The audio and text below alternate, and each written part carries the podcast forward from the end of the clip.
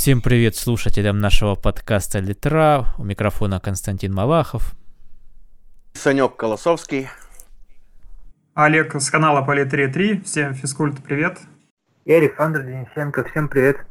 Да, сегодня у нас будет такой подкаст сумбурный. Поговорим о всем. Мир сейчас весь какой-то кипит. Наверное, ребята тоже заметили. Все как-то меняется, хорошо, плохо, нет. Как у вас вообще прошла. Ну, я, это я это вижу как одну большую истерику. Я выхожу на улицу, люди гуляют, правда, в масках, кто не в масках, все в магазинах продается, все в доступности. Ничего не происходит у меня в городе, как будто никто никогда не заболел, хотя там в новостях всякое говно вкидывают. Все как будто обычно, просто взяли и закрыли все везде для какой-то цели. Мне кажется, что вот где-то вот на следующей неделе, вот в это воскресенье уже разрешают а, работать уже каким-то образом, там я так и не понял, но там доставка и предзаказ и все остальное можно делать, самовывоз разрешили. А на следующей неделе, мне кажется, вообще разрешат работать. То есть со следующего еще понедельника все как обычно пойдут на работу, нахера это все делалось, не понимаю. Но вот у меня, если выглядывать в окно и ходить по улицам, то же самое все, ничего как будто не поменялось. Ну, там ленты обхерачили, некоторые лавочки там в парках, типа, не сидеть, там еще чего-то. В магазинах начали, начертили какие-то линии сраные, типа, полтора метра стоять надо. А так вообще как будто бы ничего не происходит. То есть просто в интернете кто-то истерит и кричит. Вот у меня вот такое вот э, сложилось впечатление от этого. Ну, я сегодня тоже ездил в свой город, и хоть у нас республика изолирована сильно, но у нас тоже появились больные, точнее, как говорят, появился больной в городе Антрацит, если не путаю. И так получилось, положили чувака на карантин, и, естественно, он собой заразил всех, с кем был на карантине. Поэтому начался небольшой кипиш. Теперь там после 11 дня ездят по городу патрули, проверяют, закрыты ли магазины, кроме продуктовых, все рекомендуют, если видят компанию, не шариться им просто так где-то. Ну, домой не загоняют вроде насильно, но вот так вот. И я сегодня заезжал еще, он такой, знаешь, как кадр тоже, как из фильма, знаешь, там такие патрули ездят, потом куда-то скорая понеслась с сопровождением, ну, понеслась, скорее всего, анализы в Россию отвозить, потому что у нас не делают, ну, не определяют коронавирус. Да, и в России, насколько я знаю, далеко не везде. В общем, такое, знаешь, со стороны вроде как и интересно, ты так смотришь, думаешь, о, вах, ну прям фильм попал такой про какую-то эпидемию. С другой стороны, это, ну, все, мягко говоря, жизнь изменилась, некомфортно стало, да, там ни границу не перейдешь, ни доставок, ни хрена. И заболевшие какие-то где-то есть, особенно кто из старых. В общем, к чему это все идет, вообще непонятно. Так вроде да, ничего не меняется, но как-то все это ну вот, а, а как они, как они определили, что он кого-то заразил? Инкубационный период уже две недели. То есть они две недели не должны вообще никаких признаков, по идее, показывать. А потом уже раз и пошли признаки. Кашель, там еще что-то, температура. Вот, не знаю, может анализы отвезли, Саш. Я за что, как говорится, купил, за то и продаю. Но до этого говорили, что нет-нет, у нас больных, пока мы бережемся, а теперь бах, у нас больной есть. Ну вот, Насколько я знаю, э, женщина в Мадриде, что ли, там какая-то голосовое сообщение в чат скидывала. Говорит, все нормально, э, ничего здесь такого не происходит, о чем в России ходят мемы и рассказывают, что типа тут вообще жопа полная в Мадриде. У нас, говорит, все, все, все так же просто ходим по улице ну, небольшими как группами, там по 2-3 человека, иногда по одному, в масках, без маска, говорит, сидим дома. И, в, и про Россию такие же точно байки ходят, что ездят, люди, вывозят людей заразившихся на грузовиках, скидывают в ямы и засыпают известью. Ну, то есть какую-то прям истерику устроили. Вот я вот это вот не понимаю, зачем. Многие блогеры, это не блогеры, в этих сраных инстаграмах херню всякую снимают. Мне кажется, просто надо наказывать таких людей за то, что они вот такое вот развозят. Люди как ненормальные стали просто кругом самая большая опасность, самая большая опасность, мне кажется, вот эти тупорылые люди, которые панику поднимают. Вот, вот что опасно будет при, если вдруг появится вот настоящий какой-то вирус, типа чумы, будет выкашивать людей. Вот, вот эти люди в первую очередь должны быть сразу изолированы от общества. Ну, я вот, кстати, подписан, ну, не подписан, а подсчитываю одного блогера, такого текстового, давно уже там много, он перебрался в Испанию, живет, и он там в маленьком городке. Экслер? Да, да, и он в маленьком, Алекс Экслер? Да, в маленьком городке живет. Вот, ну тоже говорит паники там, как он пишет, нет там, ну, магазин можно зайти, там продукты, все есть, все. Но тоже посматривает полиция, ездит. Не крутит руки, конечно, что все там, хальт и домой. Но, так понял, с рекомендациями, чтобы не шарились без дела где-то. Так что вот так. Ну, и я даже вам скажу информацию абсолютно точную из Израиля, потому что у меня там родственники. Там только на 100 метров из дома можно отойти, погулять с собакой. И все. Либо на каком-то транспорте ехать, и то с указанием цели, только куда ты едешь и зачем. Вот настолько там жестко. Эта информация уже, как говорится, из первых рук. Ну вот я, кстати, посмотрел ролики про вот эту всю херню. И типа свиной грипп был опаснее, чем вот сейчас вот коронавирус. И смертность вроде бы у него была больше. Но однако почему-то не закрывали границы и все работали жили в прежнем режиме. А сейчас появился коронавирус, который не так, ну, не так сильно быстро распространяется, не так типа опасен, но почему-то везде все позакрывали, везде позахлопывались, какой-то карантин устроили. Вот какая разница между свиным гриппом и коронавирусом? Вот почему это именно в том случае так не поступали, вот именно сейчас решили поступить ну, вот я именно так? Насколько я понимаю, как вот я из всей этой, как то говоришь, истерии действительно понял, что для одной категории людей он опаснее, вот которая более возрастная, что он там действительно его трудно вылечить, там как минимум вентиляция легких нужна, а она мало где есть, эти аппараты. Особенно в маленьких городах их вообще ни хрена нету. Он опасен для этой категории. И как раз тем, что у него симптомы очень слабенькие. То есть человек может один здоровый ходить и вообще даже, там, как говорят, не чувствовать ничего, но ходит и ходит там, там пошмыгал носом и все. А вокруг остальных заразил, тех, кто постарше, допустим. А они, допустим, только через 10 дней там начали очень сильно их придавило хворать. И больше всего, как я понимаю, боятся, что волной начнут все лечиться, пойдут в больницу. И больница, естественно, не справится. Ну просто вот то, что они делают, это же просто уничтожение экономики. Да, это, это факт. Все говорят, что это, ну, экономики будет жопа, особенно как прогнозируют полгода, что это будет длиться, такая вот как стагнация, истерика, то да, это... это как... Да не, не, не, полгода не будет, ты что, тогда Путин без денег останется. Ну, я за Путина не знаю, я вот просто сколько вот, ну, с людьми, которые работают там в Европе, вот в том же Израиле и все, они говорят, что нас готовят к тому, говорят, что, ну, карантин, конечно, может смягчиться все, но вот в плане туризма, опять, чтобы обратно потоки людей шли, реально готовьтесь, что там где-то через полгодика это все восстановится. Не, хрен с ним с туризмом. Главное, чтобы люди, которые работают руками, начали работать. Ну, главное, чтобы вообще люди начали работать, вот, которые вот работают, потому что у них денег нет. Малый бизнес, допустим, имел в подчинении десятерых, да, человек. Ему говорят, типа, вот карантин, а работать его люди нельзя, зарплату уплачивать надо. Он же не будет этого делать, он просто уволит всех и все. И, и объявит себя банкротом. То есть главное, чтобы люди начали работать, и просто были осторожны. Мне кажется, это самое главное. Вот Лукашенко что сказал? Пошли все нахер, мы будем работать. И они работают.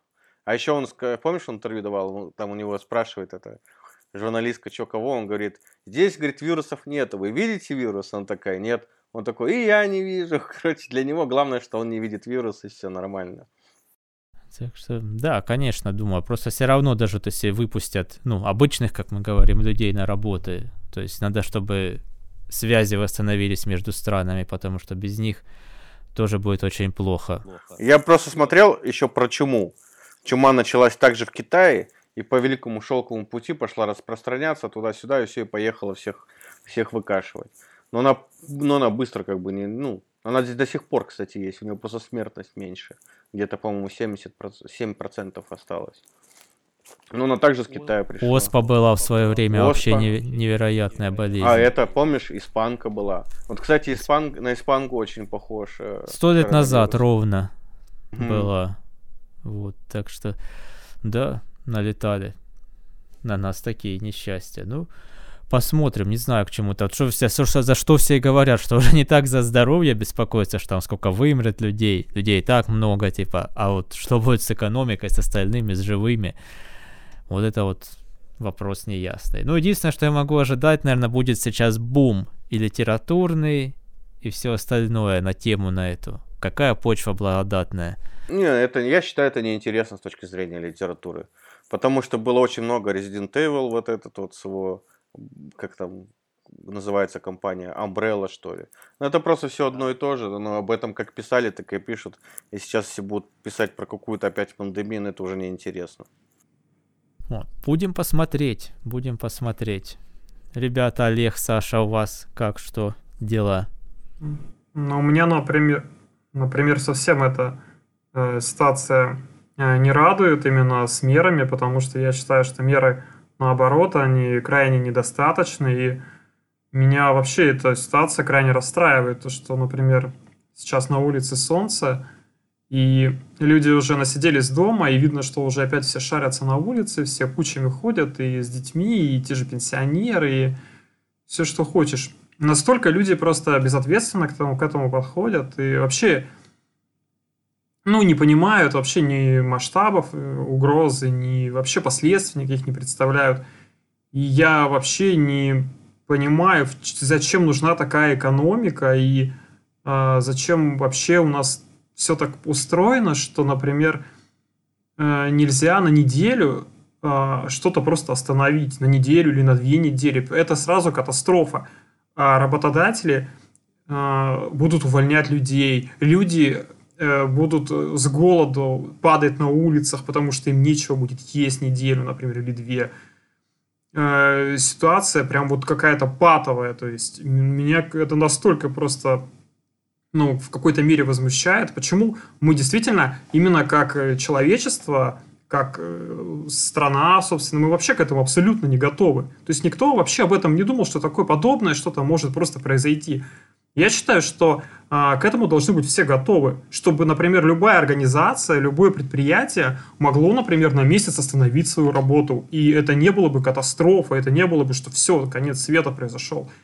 Или человек какой-то, например, ему сказали, ну вот ты две недели останешься без работы, даже без денег, может быть, останешься две недели, и для него это не будет событие, что все, то есть конец жизни пришел теперь.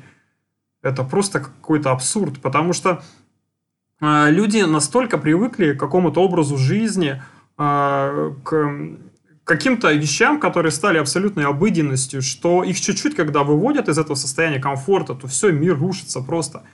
И это абсолютно а, везде можно заметить. Потому что почему люди, например, не могут соблюдать какой-то режим, например, э, просто оставаться дома, еще что-то. Обязательно надо шариться, обязательно надо везде ходить, по всем тем же продуктовым магазинам толкаться постоянно. По-моему, это какой-то полный бред вообще. Не, вообще, на самом деле, если бы Путин ввел э, режим чрезвычайной ситуации, то все бы получали же деньги бы свои. То есть а, государство должно было бы выплачивать деньги рабочим, просто Путин не хочет этого делать. Если он да только, только дело... ну не просто как бы экономику самому. он остановил, просто наплевав на всех, и никто не может никому платить. Ну, я даже не конкретно, вот конкретно к этой ситуации имею в виду. Мне не нравится, что к этому просто абсолютно никто не готов. Вот абсолютно никто, никакой бизнес, ни малый, ни средний, никакой.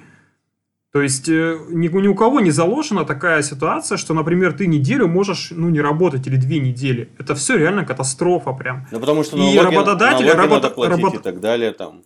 Работодатель тебе говорит, да, что вот если ты не хочешь, да, вот в такой ситуации работать, то нам как бы с тобой не по пути. А ты представляешь, что пройдет, может быть, например, месяц, и ситуация кардинально изменится. И потом то, что вам с работодателем не на пути, не по пути, например, это на могиле на твоей просто напишут потом эту надпись. Но сейчас это никого не волнует, потому что сейчас всех интересуют только деньги, всех интересует, ну, именно вот эта сама бизнес-составляющая. Не, ну ты же не можешь э, себе в убыток людям платить. То есть государство, просто то есть государство, убыток? Просто... то есть государство не вводит режим ЧС, не хочет платить, оплачивать твои расходы, а тебе нужно и налоги платить.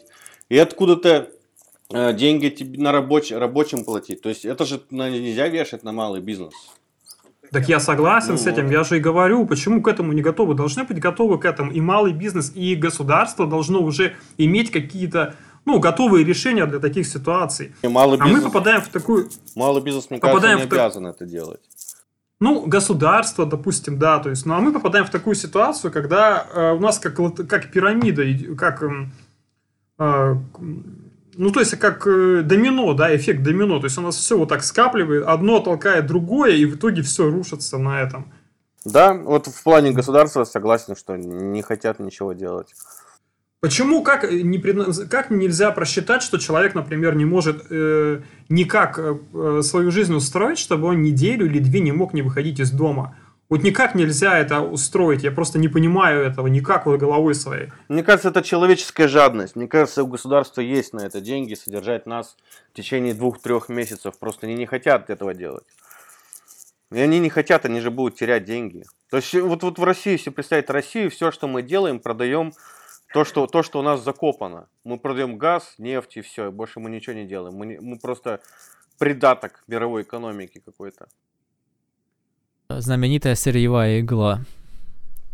Вот так вот. Саша Денисенко, ты там шо как? Я, я тут потерялся, да. Ну, вообще, я хотел, конечно, э, это, э, чтобы было потише, как-то какую-то себе обстановку для писательства, да, но не так, что я вот сейчас переехал в самый последний момент, все закрыли, и мне даже нельзя проехать в соседний, э, ну, в соседний поселок городского типа. Для этого нужен специальный пропуск. То есть не этого я хотел. Э, напоминает, мне кажется, вот это от Тинга под куполом, только в масштабе мировом. Там был маленький городок, а здесь почти по всему миру это пошло. И не факт, что они будут драться скоро за еду. Потому что, например, крупа у нас э, поднялась в пять раз в цене. У нас лимоны. Не вся. Не, не вся. А, кто лимоны? Ну, про лимоны не знаю, как бы езжу, еду, ездят взрослые, я как бы не имею возможности ездить пока сейчас. И пешком я не могу дойти, потому что далеко.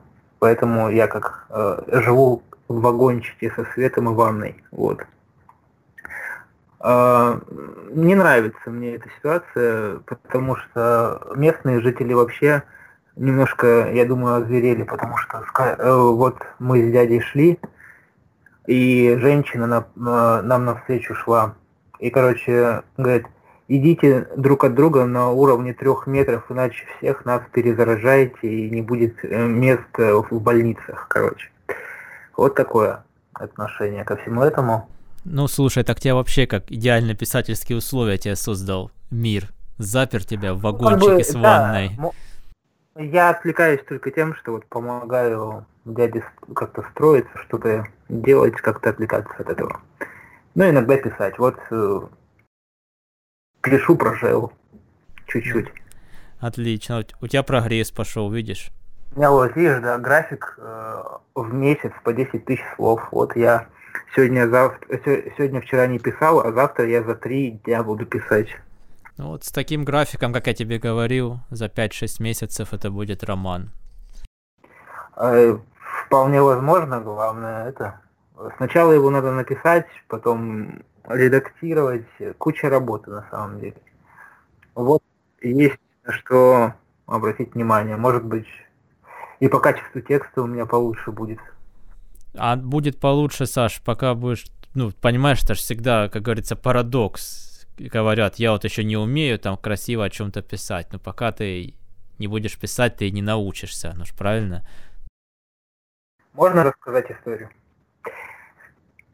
Короче, я переехал вот сюда, ну, типа вагончик, да, а напротив нас есть дорога, по которой ну, ездят машины, вся пропан, все это. И, короче, это мне напомнило фильм э, «Кладбище домашних животных». Дело в том, что у меня вот у дяди с тетей, у которых я живу, есть э, дочка и маленький сын. Сыну столько же лет, сколько и в фильме мальчику, короче. И вот э, тетя боится, что он выбегает на дорогу. И я когда на это посмотрел со стороны, мне так это напомнило фильм э, «Кладбище домашних животных», что я захотел его пересмотреть и почитать. Вот так вот. Прям меня кинуло флешбеком туда. Ну, видишь, какое-то место. Ты переехал в место творческой силы прямо. Ну да, в какой-то степени. Ну, посмотрим, что из этого выйдет. Я вот хочу все-таки закончить или хотя бы как-то какой-то, чтобы прогресс был к вам э, под другим углом виднее, хорошо идет или плохо, но вы все мне уже сказали как бы. Я, я сам уже понял, где я ошибся. Не, там у тебя главное, чтобы эта история во что-то вылилась. Просто у тебя вроде бы только забес пошел, а ты уже спрашиваешь как. Ну, просто ты читаешь, есть динамика, да, вроде бы дальше читаешь, но мы не знаем же, если дальше еще закрутится, еще закрутится, то, конечно, это будет очень крутая история.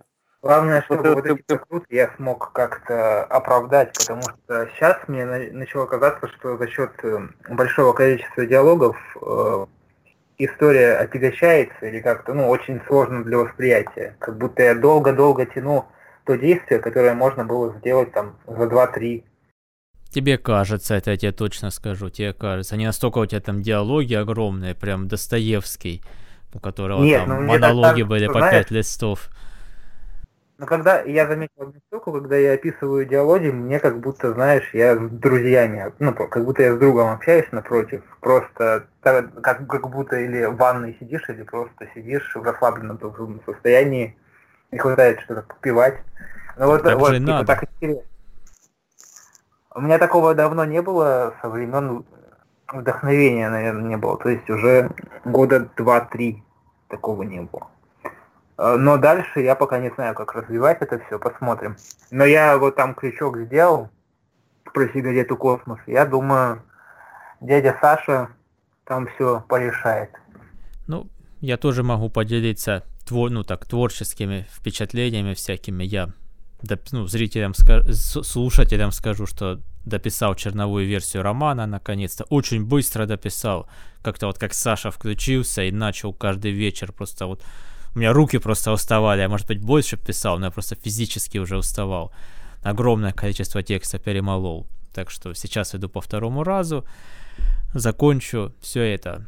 Что меня в последнее время впечатлило? Я почти доиграл игру Control и в, и в очередной раз я поражаюсь, какой крутой чувак, все-таки у них сценарист. Сэм Лейк его зовут. Ну, псевдоним точнее.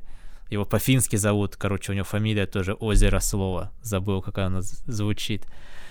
Ну, в общем, круто, как обычно, там у него идея сама, вроде как, ну, не сказать, что какая-то там сверхъестественная, допустим, о том, что мы какие-то предметы можем сами наделять силой, для себя делая из них, ну, не божества, а или что-то такое, например, вот мы писатели, и для нас это уже клавиатура, нечто важное. Но это я так очень утрирую, просто вам в общих чертах говорю. И, и в общем, он увязал все какие-то вот мысли такие, вот творческие, жизненные, он все это вплел в научно-фантастическую основу, о параллельных мирах, о бюро неизвестном, которое занимается параллельными мирами, синхронизацией, удачей, парапсихологией, в общем, там всем на свете. И это бюро находится в таком здании, которое никто не видит, если хочет там посмотреть.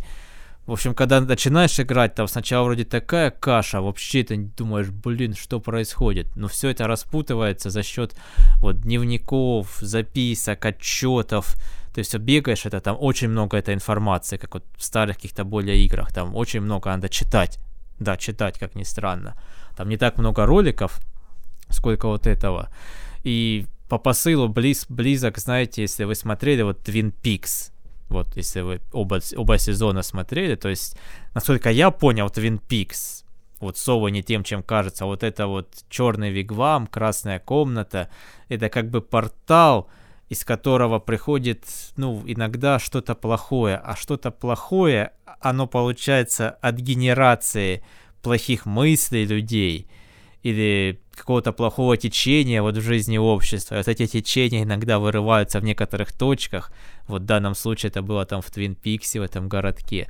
В общем, это такая фантастическая философская концепция, но завернуть это все еще в игру, ну блин, вот я Алану Вейку поражался, как вот но Алан Вейк, кстати, очень простой, наоборот, мне казалось. Он именно подкупал именно своей э, простотой и именно э, вот этой каноничностью самой сюжетной. То есть там прям, э, знаешь, это как типа э, игра по роману там Стивена Кинга, которого, например, Стивен Кинг не написал никогда. То есть взять творчество, например, Стивена Кинга и сделать амаш какой-то такой в этом стиле, как вот именно игровая, ну, игровая концепция какая-то. То есть там, по-моему, сюжет в Alan Wake не очень прям был лихо закручен. То есть там именно вот э, эта стилистика сама по себе подкупала. Именно какая-то простота вот именно, как вот именно у Стивена Кинга, такой прос, про, про, про, простота зла какого-то, не знаю. Но он, был, он был закручен, понимаешь, деталями. Потому что если так в общем выделить, mm-hmm. вот в Alan Wake сюжет какой писатель, да, у него писательский стопор, не пишется у него текст. А он известный уже чувак, все, но не пишется у него романы. И он едет в городок, в удаленный, в Брайт Фоллс и, реш, и решает там побыть, в общем, чтобы вдохновиться и написать. И в городке начинает происходить всякая хрень, там, то двойник его появляется, то открываются какие-то там порталы, мир меняется, вот эти кинковские куски там, все там перекручивается. И это ведет к тому, ну четко не сообщается, это либо в его воображении, либо его воображение способно, это, кстати, перекликается с моим романом, э, способно изменять э, окружение, и он ходит через препятствия, которые отчасти создает сам. Но при этом там в сценах часто показывается вот именно, как вам сказать, глубина мышления писателя, когда вот он сидит, когда ты воображение уже полностью свое открываешь, ты же, ну, твои чувства оголены. И бывает, вот не знаю, у вас такое, что у вас мозг начинает генерить какие-то ситуации, ну, вот вы увидели, например, ну, какую-то ситуацию, и вдруг вам показалось, что вы в нее вмешались, что началась какая-то драка, допустим, вы кого-то жестко избили. Вот просто, ну, знаете, ни с того ни с сего мозг вот сгенерировал продолжение какой-то ситуации вообще. На основе даже какого-то одного факта, даже не стычки какой-то. И вот, вот эти вот там были такие кат-сцены, где он, допустим, на основе, ну, какой-то там маленькой искорки, он представлял, как он там с женой поругался, там подрался, хотя этого не было. Ну, исходя из этого, там уровень в игре менялся. То есть, ну, там очень большая глубина была затронута, как на, как на мой взгляд. И, кстати, игра Control и Alan Wake, они связаны, потому что, ну, это бюро этот случай заметило с ним. Mm. А вот. Сэм Лейк... Есть интересно, я бы посмотрел прохождение этой игры, потому что...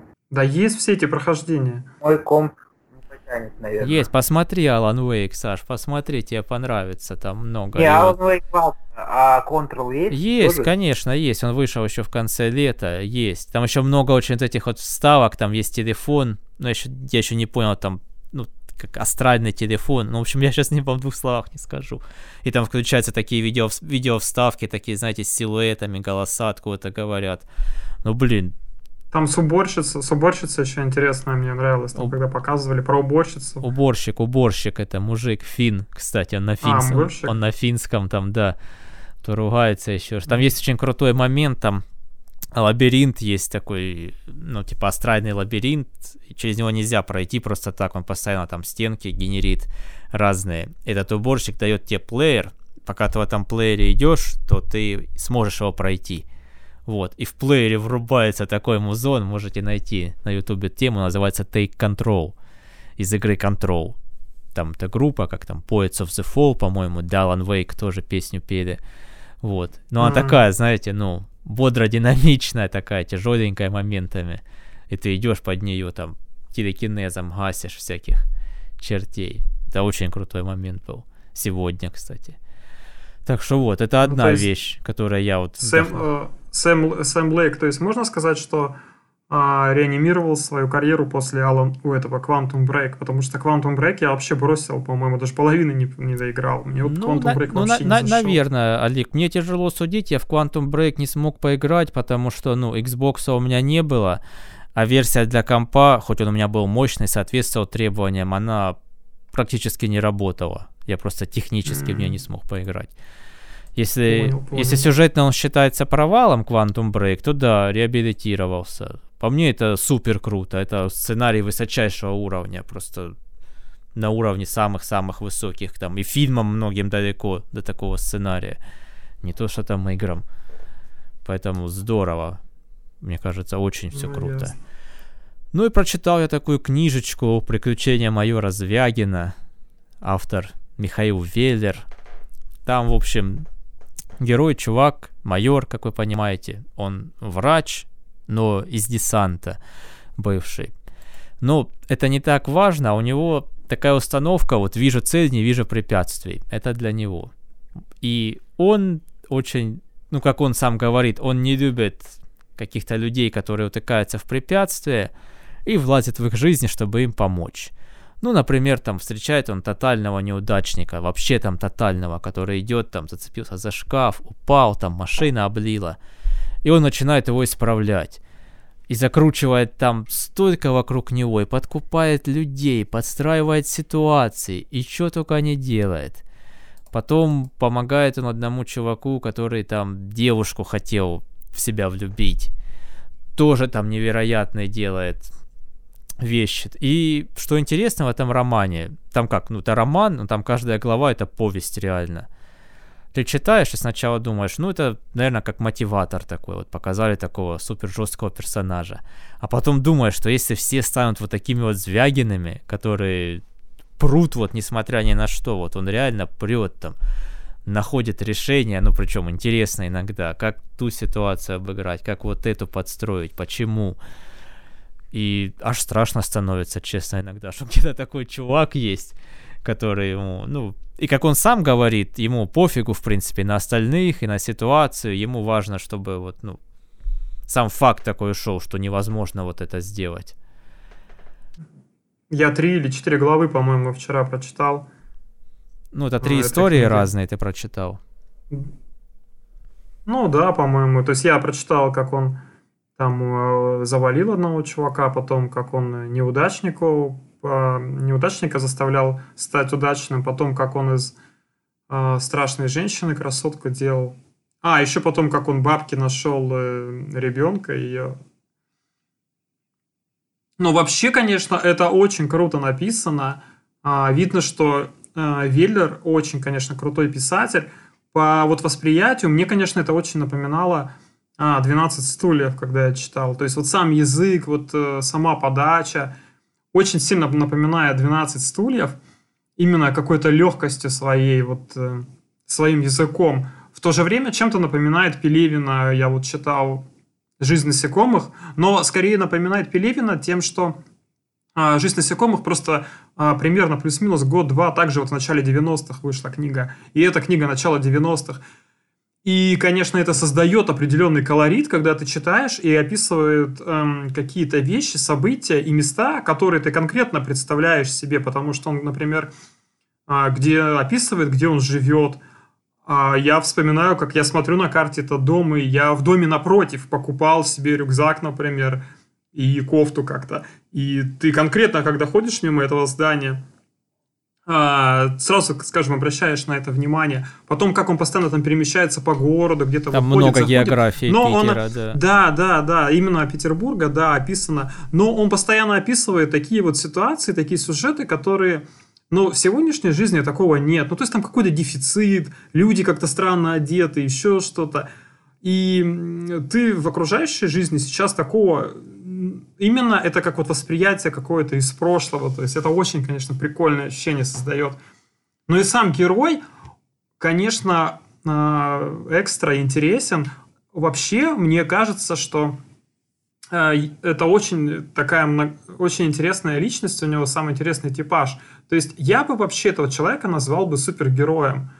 То есть это настоящий супергерой. То есть именно э, не как э, в комиксах да, какие-то рисуются, а здесь человек, то есть именно не обладая, казалось бы, какими-то сверхспособностями, готов какие-то совершать э, подвиги и какие-то вещи очень крутые. Но потом, когда ты начинаешь как-то больше задумываться – Потом иногда этот человек почему-то тебе напоминает какого-то фашиста вообще на самом деле. он, страш, он страшный человек. Он, он на самом деле вообще, если разобраться, особенно тут какой есть нюанс. Книга написана в 90-м там, или 92-м году, там, ну что такое. Опять же, восприятие совсем другое. Потому что, например, ну, ты вот представь, ты пишешь современную книгу, которая действие происходит в наше время, и там описываешь вот эту ситуацию, которая была со Звягиным. То есть человек идет там по улице, видит какую-то женщину, и своей жене говорит, посмотри, говорит, какая она уродина, это же вообще невозможно просто. И она говорит, ну да, вообще такая страшная, то есть у нее нос там такой. На улице какие-то еще люди на нее оборачиваются, показывают пальцем, типа, смотри, какая стрёмная телка, короче. И та такая, ну, стоит, ну да, я типа такая, ну, вот. И и вот в жизни у него так все плохо, и он начинает, говорит, я, ну, вот чуть ли не, не силой начинает ее, говорит, вот, я там тебе сделаю из тебя там красавицу, а, я заставлю тебя быть счастливой, я сделаю, э, ну, можно сказать, насильно э, из тебя другого человека. То есть мы сейчас живем в мире, да, где тебе говорят, ну, например, возьмем женщину, которая там типаж отличается от а, какой-то модельной внешности. Окружающий мир вокруг ей говорит, ты классная, будь счастлива, будь там, в гарм... живи в гармонии сама собой. Тебе не надо нравиться каким-то мужикам. Ты должна там быть счастлива сама для себя, а, получая от жизни удовольствие. А в мире Звягина, то есть э, человек такой, он просто создан для страданий, потому что он не соответствует, ну, типа, ожиданиям ну вот, Звягина, как мужика, он на нее смотрит и говорит, мне она не нравится, она стрёмная. Но я смогу сделать, чтобы она стала такой, чтобы она мне понравилась. И начинают на ней проводить разные там манипуляции, заставлять ее спортом заниматься, откармливают ее как, ну там, какой-то едой специально калорийной, зубы там ей меняет, пластическую операцию ей делает. И он для этого придумывает определенные алгоритмы, как все, чтобы это осуществить. Но с другой точки зрения, вроде это как бы ты читаешь с позиции автора и того времени, когда это написано, это он, ну, как бы э, супергероем выступает. Но с позиции сегодняшнего дня это вообще-то какой-то фашизм напоминает. То есть, когда к тебе приходят и говорят, ты вот такой, например, человек, и интересы у тебя, например, какие-то вот такие. А мы вот сделаем из тебя нормального, как бы. ну, это как бы очень, очень своеобразное ощущение вызывает, когда ты это читаешь. Но я скажу, что, конечно, удовольствие огромное во время чтения получаешь, потому что это очень не э, типичное произведение, потому что герой на самом деле все-таки уникальный. Потому что э, таких героев э, сходу не вспомнить ни в кино, ни в фильмах. То есть, ну, уникальный очень персонаж. И я надеюсь, что вторая половина книги, ну, большая, которая мне осталось почитать, не разочарует меня. В общем, такие меня тоже впечатления об этой книге.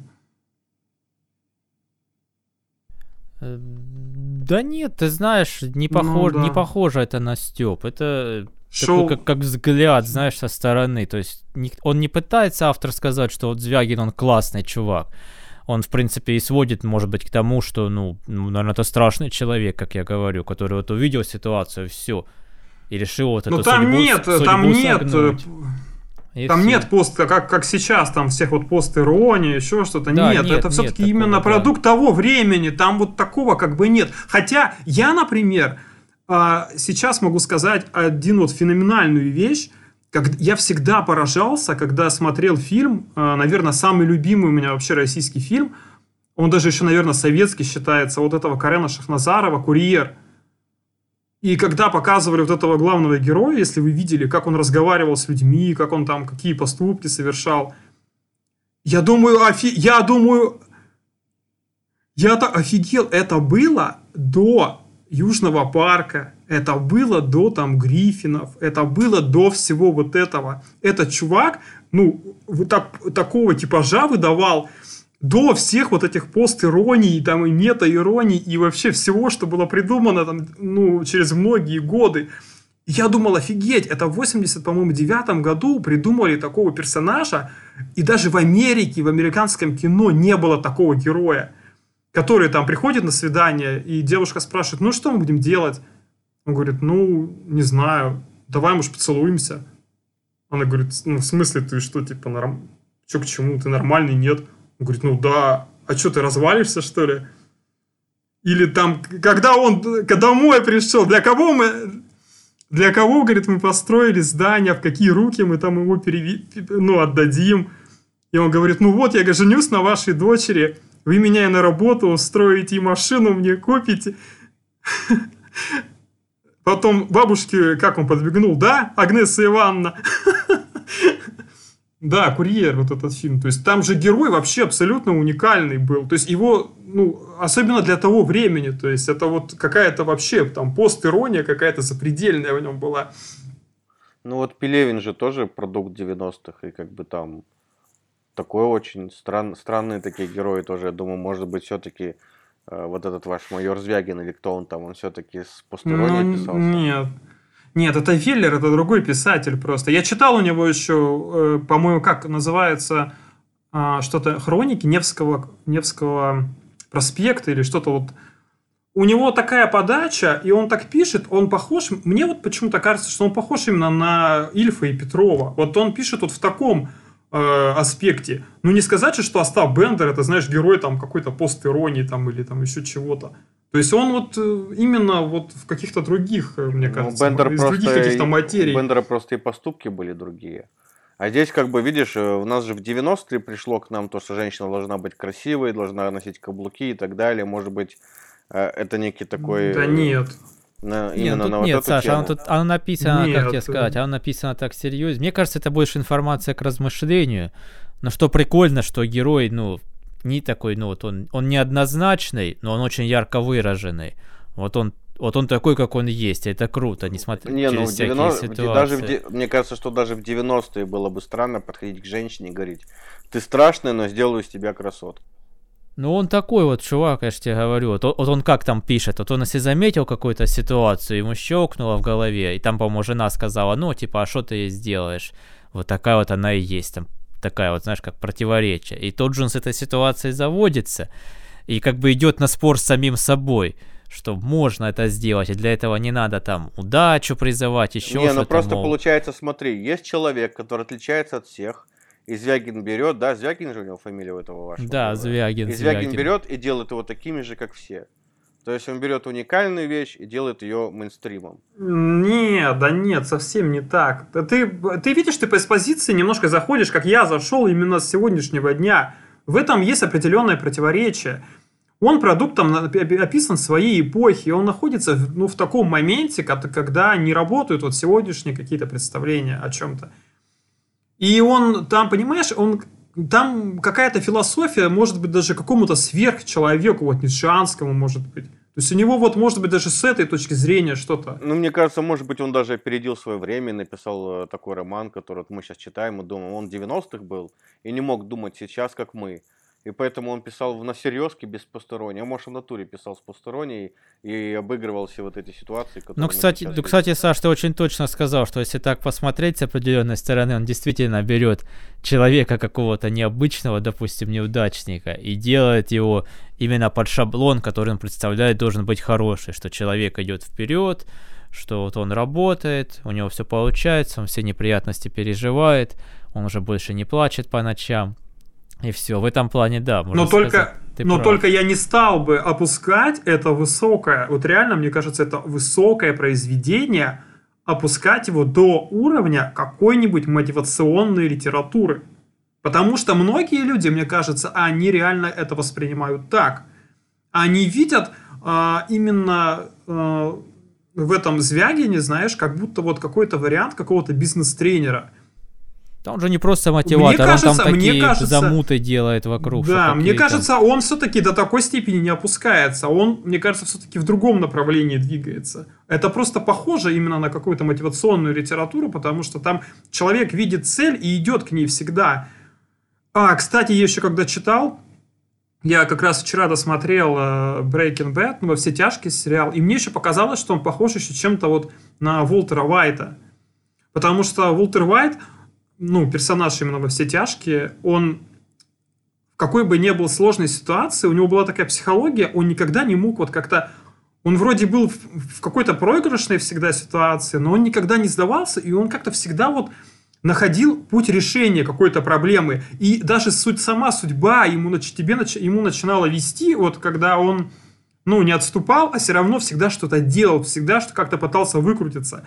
И вот Звягин, мне кажется, тоже к этой относится категории, что сама даже судьба ему вот как бы благоволит, когда он просто настолько э, целеустремленный, настолько, э, ну, не останов... не, неудержим, скажем так. Вот.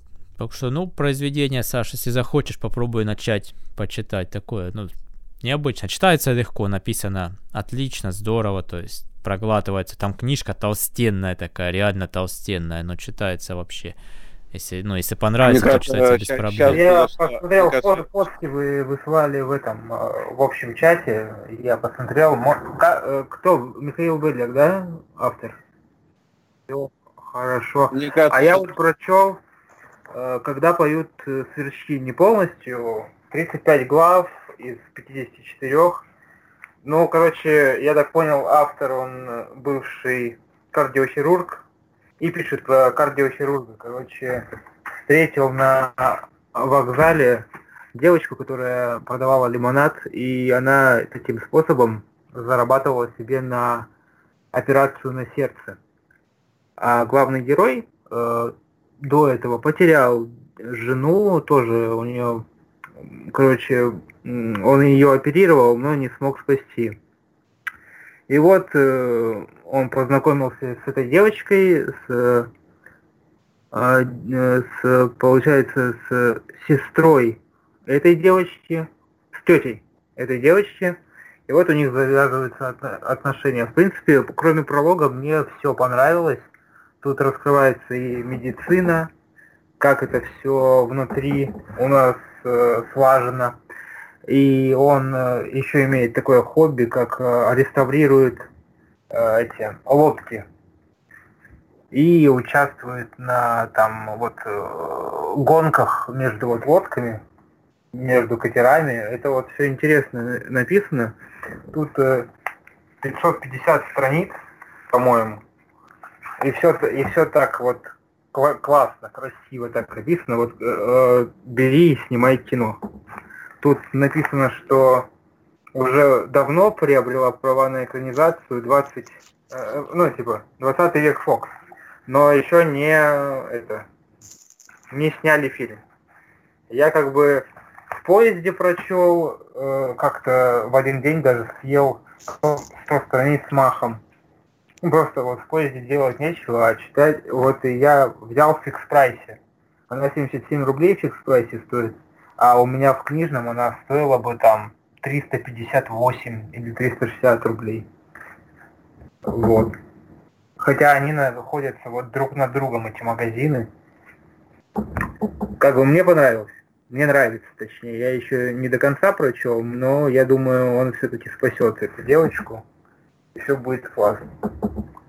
Я, кстати, посмотрел сегодня еще фильм «Заражение» Стивена Содерберга.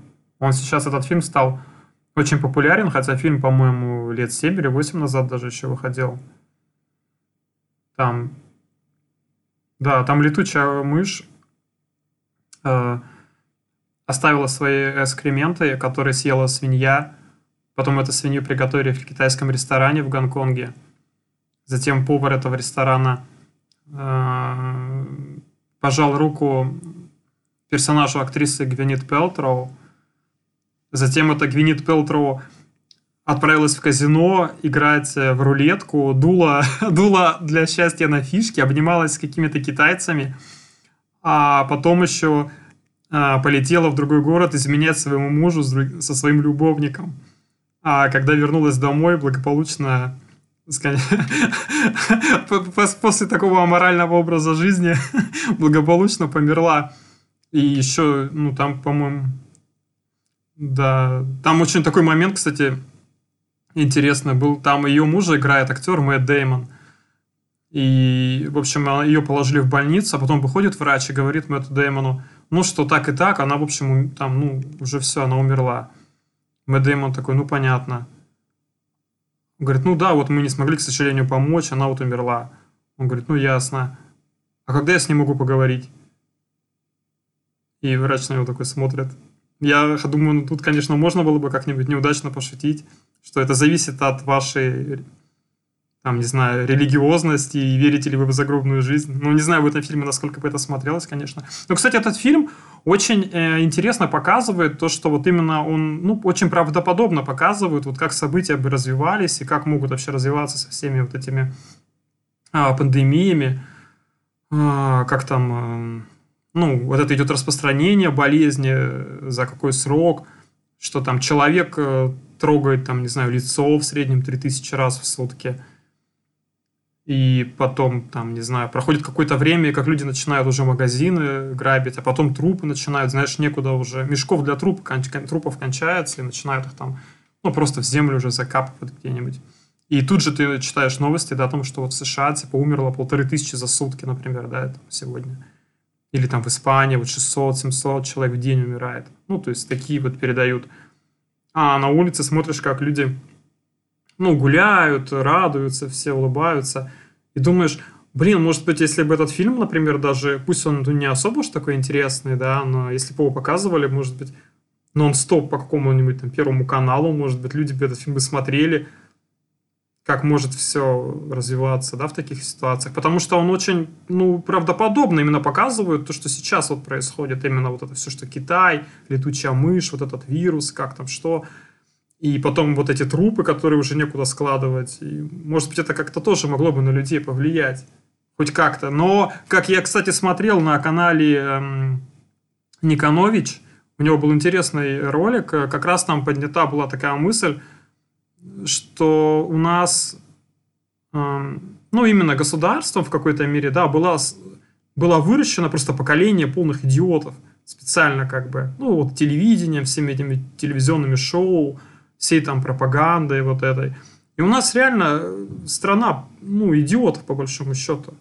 И ты с этим просто уже, уже теперь в одной части, когда надо, чтобы все поумнели, все там стали какими-нибудь сознательными или еще что-то, ты с этим уже ничего не поделаешь, ты этих людей уже просто не изменишь. Ну, может быть, если показывать, ты будешь им трупы реально там в прямом эфире, может быть, или еще как-то. А так, то есть, ну, не знаю, ну, может, есть где-то места, где там людей, может, там палками, как в Индии, там палками их бьют, когда они на улице выходят. Ну, может быть, ну, просто до такой-то степени не хотелось бы уже опускаться. А, кстати, вам приходило, такой вот приход... фильм... приходило письмо вот тем ребятам нашим, кто пишет, э, что в Ридеро печать книг подорожает. Нет, нет, нет. Нет, а мне приходило. Ну, мне, мне нет. Нет, ну это к тому, знаешь, вопрос говорили, что вот, мол, ничего страшного, все свое, все внутри страны, курс доллара ни на что не повлияет. А оказалось не так. Это и обычные книжки, наверное, подорожают, которые так дешевыми не назовешь. А кто смотрел фильм этот эм, Паразиты? Я японский? пару дней назад, корейский. Это, кру- это крутой фильм. Это крутой фильм. Mm-hmm. Это просто метафора. Я, ну, я нашел, что это название это метафора. Я же правильно понял? Когда один устроился, потом второго подтянул, третьего подтянул. Все мне, мне понравилось. Как тебе, Костя, вообще? Ну, да-да, кстати, вот эта вот идея, что бедные живут за счет богатых, по сути. Ну как за счет? За счет того, что одни какие-то невероятно богатые, а другим приходится к этим богатым как-то прилипать, чтобы как-то жить. Вот так точнее сказать. Так богатые, богатые также живут за счет бедных. Вот, так что, ну, как там показано, да. Посередине они уже начали потихоньку подтягивать своих, и я вот только тогда понял, что это метафора, вот название, вот это на меня произвело такое впечатление. Конец, вот единственное, вот... я конец что-то там такой сумбурный, началась эта поножовщина, там тут с ума отец сошел, там в подвал спрятался. В общем, там... Или, я вообще не понял, как, как вообще... Или спрятали они его, вот эти сам, ну, э, эти хозяева дома. Я нет, не, не, нет, это он спрятался, потому что он же зарезал хозяина дома. Видно, что, ну, не знаю, правда, почему этот подвал, но вот так вот. Ну, тоже видно уже это художественные какие-то штрихи. Еще но... надо было спрятаться как? Чтобы еще кто-то тебе подвинул это, этот э, шкаф, который не сразу еще отодвинешь. Наверное, это жена помогла. Ну, наверное, она же осталась, наверное, потом, типа, на работе, не знаю. Ну, нормальный фильм, да, интерес, интересно. Интересно так показано. Ну, меня прям так выделил. Мне, по мне понравилось, что он динамичный очень. Люблю динамичные фильмы. Я услышал это просто от Быкова, что хороший фильм, ну, как бы хороший фильм. Там было на канале в Ютубе у Кантимира Балагова и Быкова совместная, короче, встреча с поклонниками или темы, они вот назвали это хороший фильм. Так этот фильм, он выиграл Оскар в номинации «Лучший фильм э, года». Просто было бы странно, если бы он оказался бы не очень. Если он там во всех основных, номи... он во всех основных номинациях выиграл Оскар. Э, то есть по нескольким. Ага. Не слежу же за всем этим, просто услышал, что а. как бы рекомендовали. Ну, понятно. Да. А, понятно. Мне, а мне Быков как бы как режиссер нравится. И фильм Балагова первый мне понравился. Вот. И я решил, а почему бы и нет, почему бы и не посмотреть. И как раз я в поезд накачал себе фильмов, один из которых вот этот, и еще я посмотрел Щегол, где снимался актер очень странные дела, только уже повзрослевший. Ну и в новом, в новом снимался там актер. Я правда не знаю, как зовут, такой черненький. Вот. Ну, вот, мне понравилось. э, Паразиты. Я когда Мне про них понравилось. слышал, я думал сначала это тоже про какую-то эпидемию или что-то такое, ну, название. Паразиты, думал. ну. Да, японский, там он один, мне кажется, Мгм. такой. Ну, кстати, э, всем советую посмотреть. Э, По-моему, этот же актер, кстати, который играет главную роль в «Паразитах», он играл э, главную роль в одном из, наверное, лучшем или даже, ну, не из лучших, или, может быть, даже лучшем детективном триллере, э, можно сказать, во всей истории кинематографа, который называется «Воспоминания об убийстве». Вот этот фильм э, 2003 года, если любите такие фильмы, когда, знаете, там происходит какое-то преступление, и потом, ну, начинается расследование, и там вот ловят маньяка, да, то есть этот фильм, он э, тут просто превосходно сделан. Это 2003 года фильм. Да, да, это этот фильм. Занимает 15 место в двадцатке лучших фильмов э, с 92 года по версии Квентина Тарантино. Тут вот указано, кстати, на кинопоиске. Так вот. Посмотрим у всех свои вкусы, у каждого свой топ и список. Ну да, тут я согласен. А это, кстати, подождите, так этот режиссер, э, этот режиссер, который снял этот фильм по Джун Хо, это он и снял «Паразитов». Все. Он, этот же режиссер, я перепутал просто... Да, он до этого еще мне нравился фильм, которым, кстати, многим не очень нравится, но мне понравился, когда я смотрел вот этот э, Сноу Пирсер сквозь снег, где они, помните, руб- рубился-то там Капитан Америка топором-то рубил целый поезд по пути в вагон-то, когда он шел. Ну да, это где живут Ну, в поезде, который постоянно Да, едет. да, да, да, да, вот этот тоже. Мне вот просто фильм этот прям зашел, то есть я вот пр- прям п- прикололся с него. Вот. Хотя он такой, ну, спорный считается очень, конечно. Так, ну что, друзья, что- часик наш набежал, как я вижу, по таймеру. Вот, такой да, у нас... незаметно У сегодня. нас такой какой-то дайджест получился, как вот, знаете, новости бывают, есть сюжеты документальные, длинные, а есть такие вот сборная солянка всего. Ну, мы тоже люди, тоже участвуем во всем этом, поэтому почему бы не обсудить? Мне кажется, получилось неплохо. До следующих эфиров всем слушателям. Всем до связи. А, всем пока-пока.